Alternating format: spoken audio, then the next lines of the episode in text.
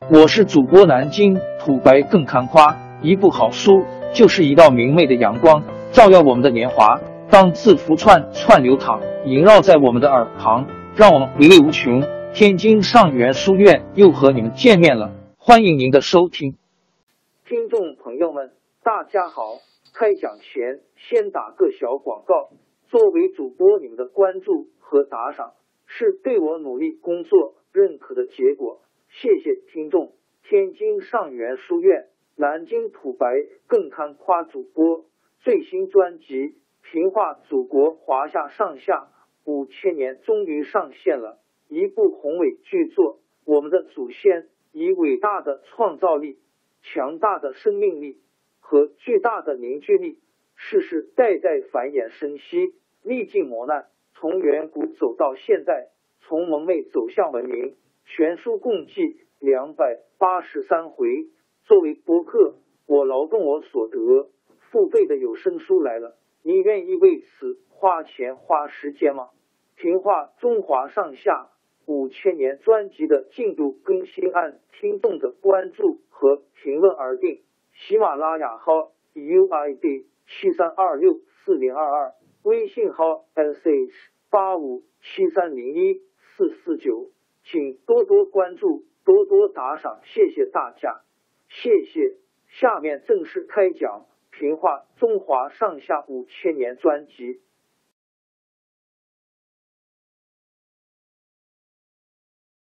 由于东京军民的坚决抵抗，金江宗望被迫退兵。总师道向宋钦宗建议，在金兵渡黄河退却的时候，发动一次袭击。把金兵消灭掉，这本来是个好主意，但是宋钦宗不但不同意，反而把总师道撤了职。金兵退走以后，宋钦宗和一批大臣以为从此可以过太平日子了，他们把宋徽宗接回东京。李纲一再提醒宋钦宗要加强军备，防止金军再次进攻，可是每次提出来，总受到一些。投降派大臣的阻挠，宋钦宗也嫌李纲啰嗦，哪料到东路的宗望刚退兵，西路的宗翰率领的精兵却不肯罢休，加紧攻打太原。宋钦宗派大将众师中带兵援救，半路上被金兵包围，众师中兵败牺牲。投降派大臣正嫌李纲留在京城碍事。就撺掇宋钦宗把李纲派到河北去指挥战争。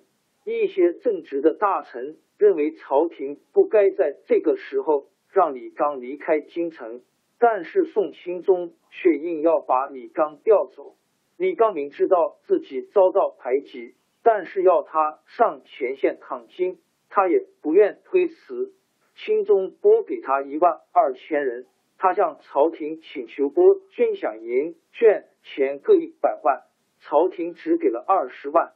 李刚想做好准备工作再走，宋钦宗嫌他拖拉，一再催促，李刚只好匆匆出兵。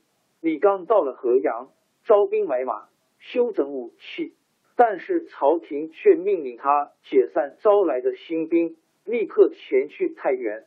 李刚调兵遣将。分三路进兵，但是那里的将领直接受朝廷指挥，根本不听李纲的调度。三路人马没统一指挥，结果打了一个大败仗。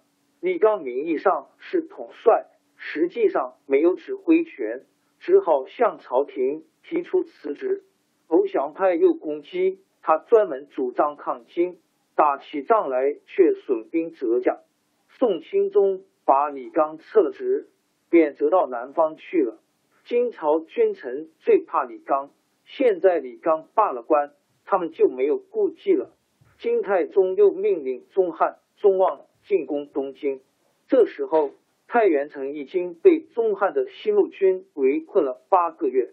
太原守将王炳率领军民坚决抵抗，金兵用尽一切办法攻城，都被王炳打退。日子一久，城里断了粮，兵士把牛马骡子杀了充饥，牛马吃完了，就把公母上的皮革煮来吃。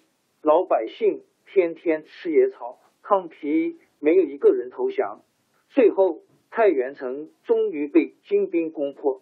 王炳带着饥饿的兵士跟金兵巷战之后，自己跳到汾水里牺牲。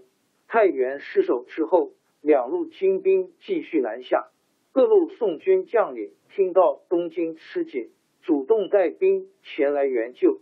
宋钦宗和一些投降派大臣忙着准备割地求和，竟命令各路援军退回原地。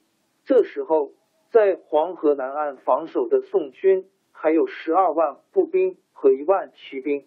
宗汉的西路军到了黄河北岸，不敢强渡。到了夜里，他们虚张声势。派兵士打了一夜战鼓，南岸的宋军听到对岸鼓声，以为金兵要渡河进攻，纷纷丢了营寨逃命。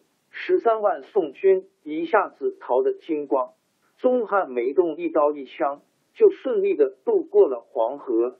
宗望率领的东路也攻下大明（今河北大名），渡河南下。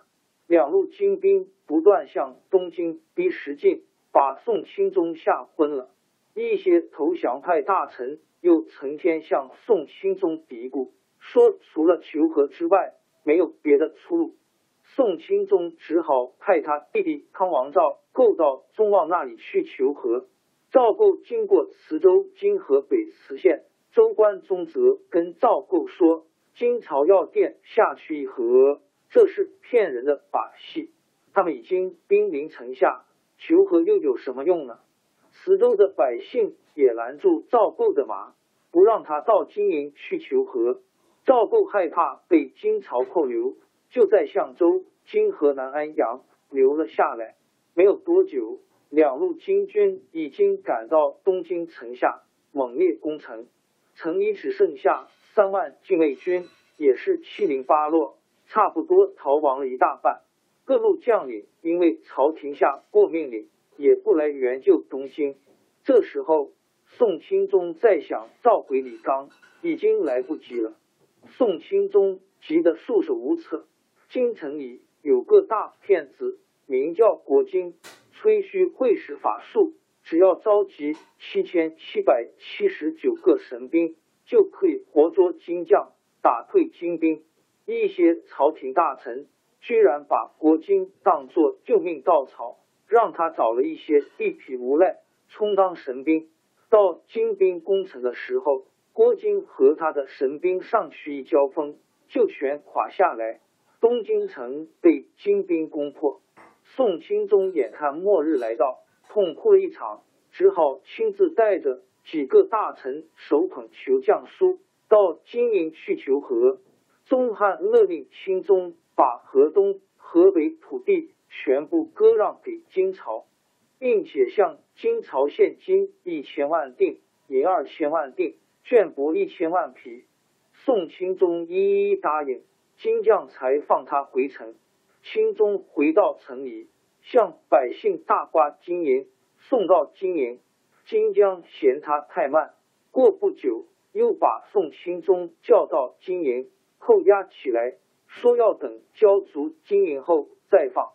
宋钦宗派了二十四名官吏，帮金兵在皇亲国戚、官吏、和尚、道士等家里彻底查抄，前后抄了二十多天。除了搜去大量金银财宝之外，把珍贵的古玩文物、全国州府地图档案也一抢而空。公元一二七年四月。宗汉、宗望和他们率领的金军俘虏了宋徽宗、钦宗两个皇帝和皇族官吏二三千人，满载着搜刮去的财物，回到北方去。从赵匡胤称帝开始的北宋王朝统治了一百六十七年。王朝更迭，江山易主，世事山河都会变迁。其实我们无需不辞辛劳去追寻什么永远。活在当下，做每一件自己想做的事，去每一座和自己有缘的城市，看每一道动人心肠的风景，珍惜每一个擦肩的路人。纵算经历颠沛，尝尽苦楚，也无怨悔。感谢您的收听，朋友们，让我们下期再见。